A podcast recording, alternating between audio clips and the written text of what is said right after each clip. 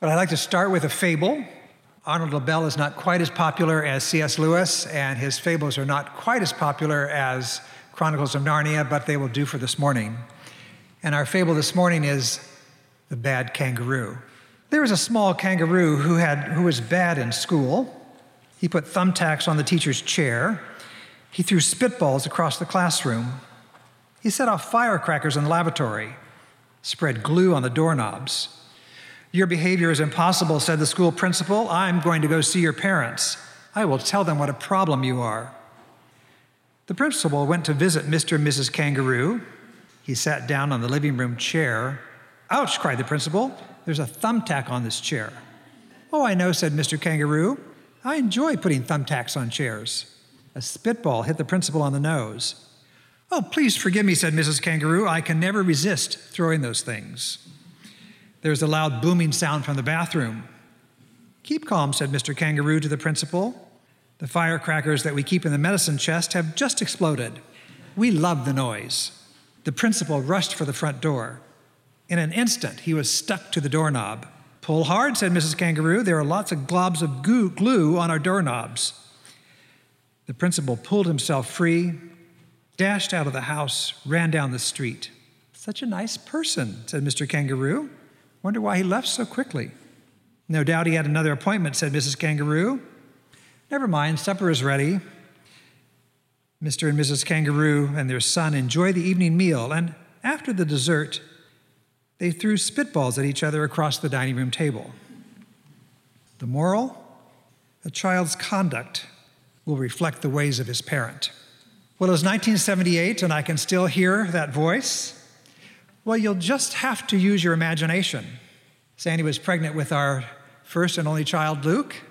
We were living in the San Fernando Valley at the time and on the meager sta- uh, salary of InterVarsity Christian Fellowship and wanted to move into a house. And so we decided that we would drive over the hill into Simi Valley, which at that time was still pretty rustic and rural, and see if there might be something that we could afford. And so we drove into the realtor's office and asked if he would show us a couple houses and said he would and asked for our price range, told him what I thought. And so we got into his car and we went to the first house. It was pretty dismal on the outside.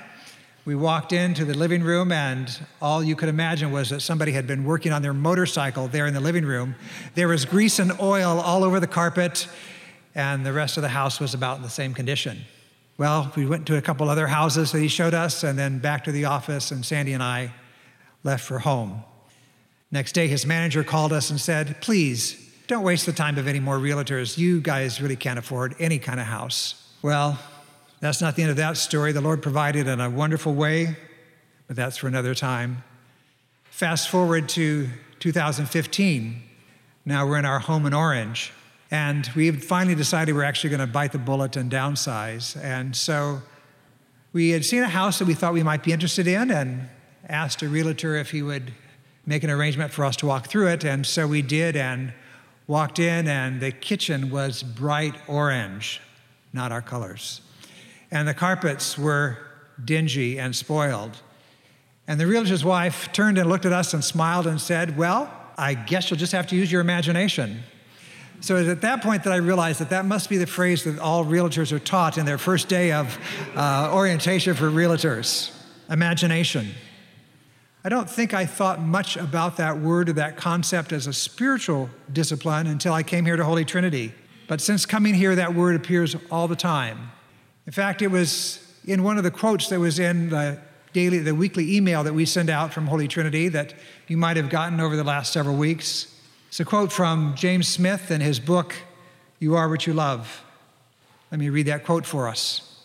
Worship is the imagination station that incubates our loves and longings so that our cultural endeavors are indexed towards God and His kingdom.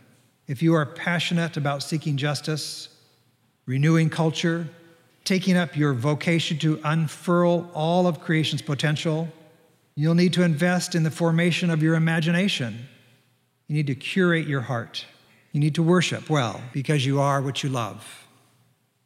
Imagination if there was ever a day in the whole church calendar when we need imagination, it would be today, Trinity Sunday. Because, as A.W. Tozer and Dallas Willard and countless others of our spiritual mentors remind us, it's what comes into our minds when we think about God that's the most important thing about us. What comes into our mind when we think about God is the most important thing about us. Because that's the key question. How do we make sense of our life? Who gives us the framework? What story do we find ourselves in? What's the narrative that makes sense of the world around us? Now, with all due respect to our art historian who is here with us, you know, when we think of the image, the image that's right on the screen now is probably not the first thing that comes to your mind. Now, maybe for some, what comes to your mind is a shamrock, another historic image of the Trinity, possibly a geometric figure. About 10 years ago, this Russian icon, a popular image of the Trinity, it's by Andrei Rublev. It was written in the early 1400s. Rublev was trying to depict that scene in Genesis 18 and 19 where three angels came and visited and supped with Abraham. But since then, it's really become more of an image of the Trinity capturing the unity and maybe the loving, interactive community that the Trinity represents. More recent, how about this from the movie The Shack? Now, regardless of what you think theologically about The Shack, here's an example of imagination. One author depicting the Trinity and their interaction.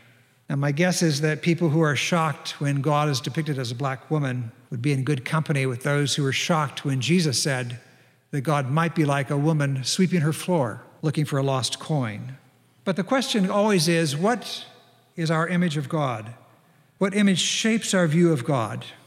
Again, more recently, for many of us, Rembrandt's The Return of the Prodigal, based on Henri Nouwen's book as he went to look at that magnificent painting and reflected on it. And for many of us, that's an image of the Father and his love and forgiveness his grace towards us. If you were like me and grew up in Sunday school in the 1950s, maybe this image is familiar to you this sort of Anglo Saxon Jesus. It was everywhere in the 50s. And for some of us, it's kind of lodged in our mind and can't get it out. And of course, from the time of Jesus, the dove has always been the symbol of the Holy Spirit moving among us. But those are all insider images for those of us who are people of faith? What about for those who are outside? Maybe Gary Larson is the one who most represents for us the what we view God, kind of comic, but yet in its most serious way, maybe God is just a cosmic killjoy. Maybe he's indifferent to the agonizing suffering of the world around us.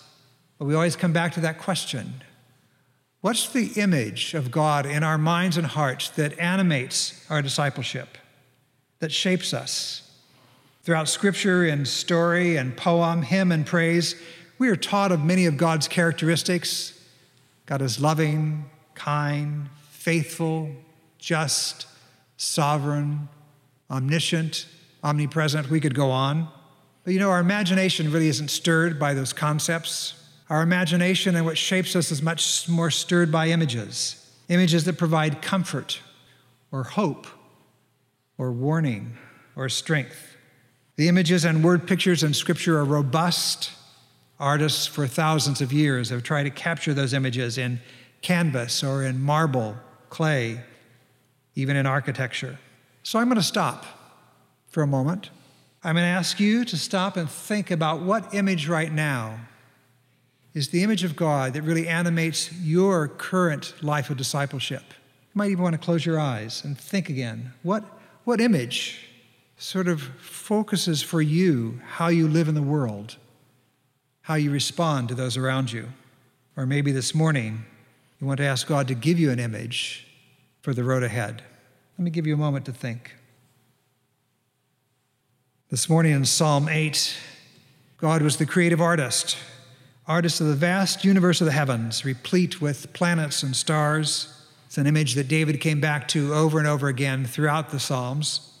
You can imagine David as a young shepherd out on the hillside with his flock at night, looking up at the stars, marveling at their vast array.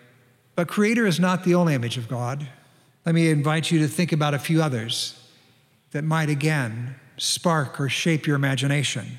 God as eagle, as lion, as bear, as mother hen.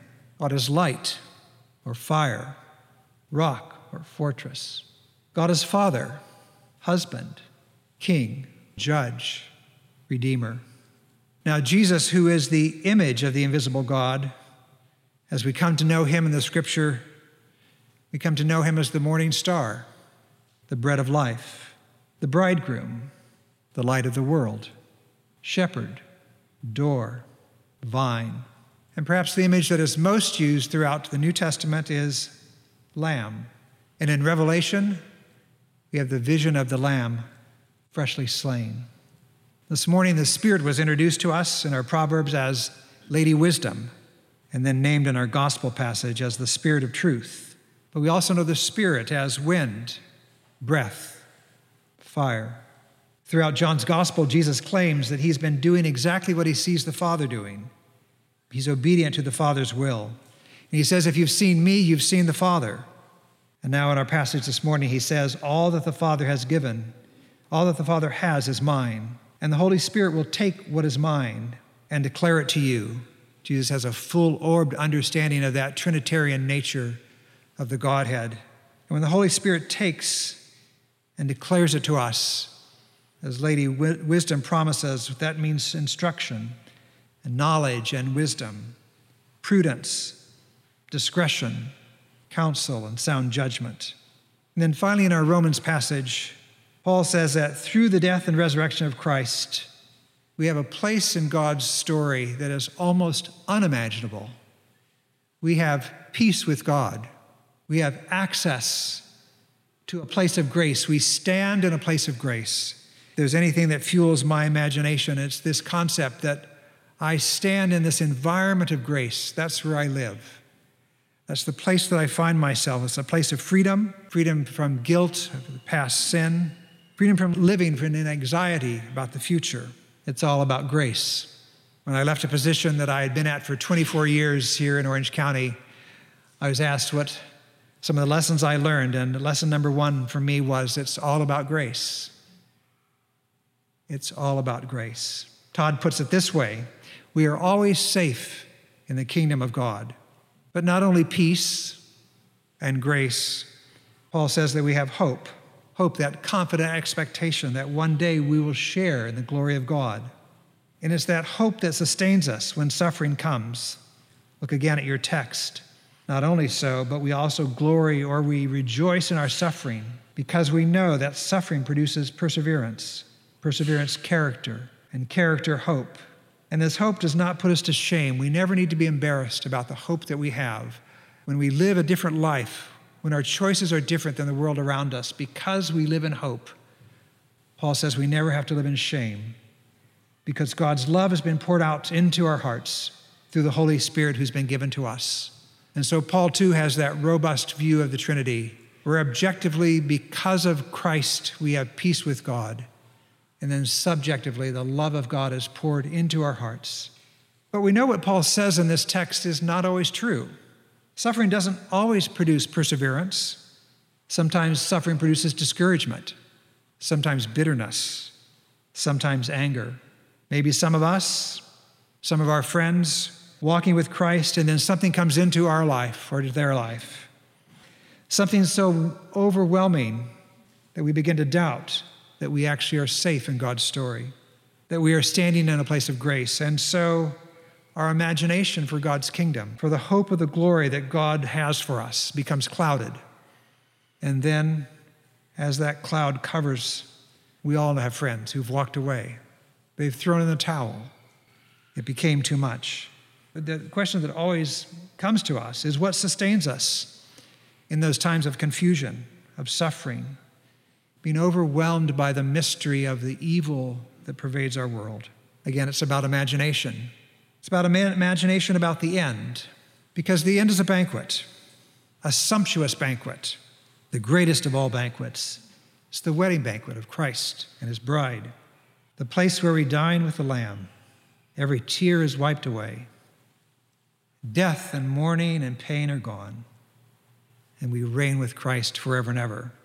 Now, we're given this picture of that banquet so that our imagination is so captivated that that image works its way into the very fiber of our being and develops within us a deep longing. It nurtures a hope capable of sustaining us even in our darkest moments.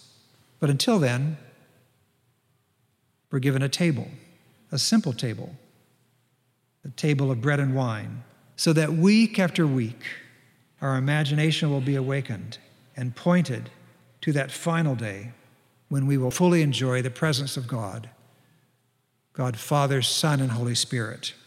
So, again, our question this morning is where is your imagine, imagination taking you this morning? You know, that bad kangaroo was acting in the classroom just because he learned it at home. He'd seen his parents. And the way we act in the world, in our neighborhood, in our family, our place of work, our school, reflects what our imagination is about God, who God is, what He's done for us. So, in our time of quiet reflection, you might want to ponder on maybe one of the images spoken this morning or one of the images God gave to you. An image that, as you reflect on it this Trinity Sunday, will help shape your imagination as you think about the love of God, the grace of the Lord Jesus, and the fellowship of the Spirit. And as you reflect and your imagination grows and cultivates, it leads to a transformation of our hearts and a transformation of our way in the world.